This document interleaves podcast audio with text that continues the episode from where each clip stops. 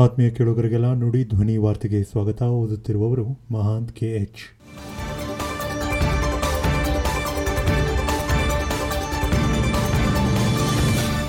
ಇದೀಗ ಈ ದಿನದ ಪ್ರಮುಖ ಸುದ್ದಿಗಳು.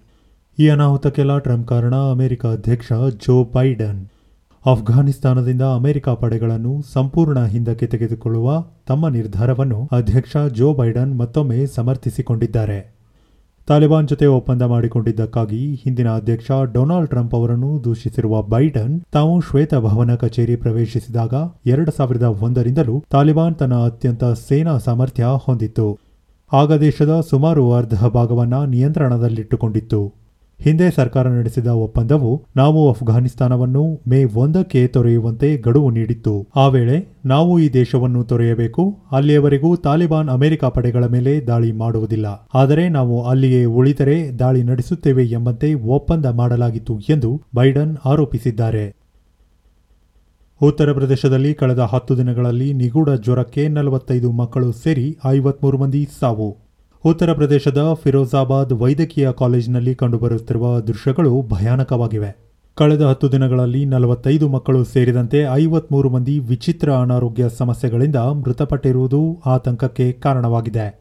ಈ ಹಠಾತ್ ಸರಣಿ ಸಾವುಗಳಿಗೆ ಡೆಂಗಿ ಜ್ವರ ಕಾರಣ ಇರಬಹುದು ಎಂದು ಶಂಕಿಸಲಾಗಿದೆ. ಈ ಬಗ್ಗೆ ತನಿಖೆಗೆ ಉತ್ತರ ಪ್ರದೇಶದ ಸರ್ಕಾರ ಆದೇಶಿಸಿದೆ. ಪ್ರಸ್ತುತ ನೂರ ಎಂಬತ್ತಾರು ರೋಗಿಗಳು ಆಸ್ಪತ್ರೆಗೆ ದಾಖಲಾಗಿದ್ದಾರೆ. ಅವರಲ್ಲಿ ಮಕ್ಕಳೇ ಹೆಚ್ಚಿನ ಸಂಖ್ಯೆಯಲ್ಲಿದ್ದಾರೆ. ಮಕ್ಕಳ ಅನಾರೋಗ್ಯದ ಹಿನ್ನೆಲೆಯಲ್ಲಿ ಸೆಪ್ಟೆಂಬರ್ ಆರರವರೆಗೂ ಒಂದರಿಂದ ಎಂಟನೇ ತರಗತಿ ಶಾಲೆಗಳನ್ನು ಮುಚ್ಚುವಂತೆ ಜಿಲ್ಲಾ ಮ್ಯಾಜಿಸ್ಟ್ರೇಟ್ ಚಂದ್ರ ವಿಜಯ್ ಸಿಂಗ್ ಆದೇಶ ಹೊರಡಿಸಿದ್ದಾರೆ.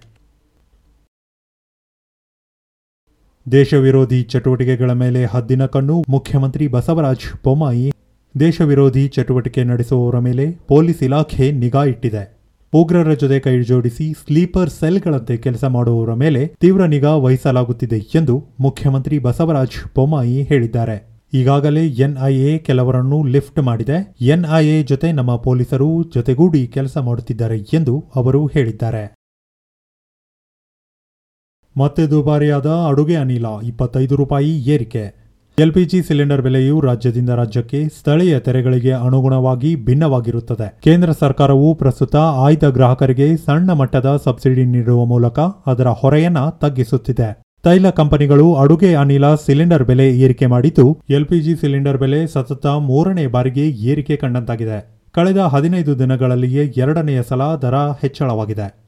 ಕೆಲವು ದಿನಗಳ ಹಿಂದಷ್ಟೇ ಬೆಲೆ ಏರಿಕೆಯ ಬಿಸಿ ಕಂಡಿದ್ದ ಸಬ್ಸಿಡಿ ರಹಿತ ಎಲ್ಪಿಜಿ ಸಿಲಿಂಡರ್ ದರದಲ್ಲಿ ಈಗ ಮತ್ತೆ ಏರಿಕೆಯಾಗಿದ್ದು, ಇದರಿಂದ ಹಲವು ಬೆಲೆ ಏರಿಕೆಗಳಿಂದ ತತ್ತರಿಸಿರುವ ಜನಸಾಮಾನ್ಯರಿಗೆ ಮತ್ತೊಂದು ಬರೆ ಬಿದ್ದಂತಾಗಿದೆ. ಸಬ್ಸಿಡಿ ರಹಿತ ಅಡುಗೆ ಅನಿಲದ ದರ ಪ್ರಸ್ತುತ ಇಪ್ಪತ್ತೈದು ರೂಪಾಯಿಯಷ್ಟು ತುಟ್ಟಿಯಾಗಿದೆ.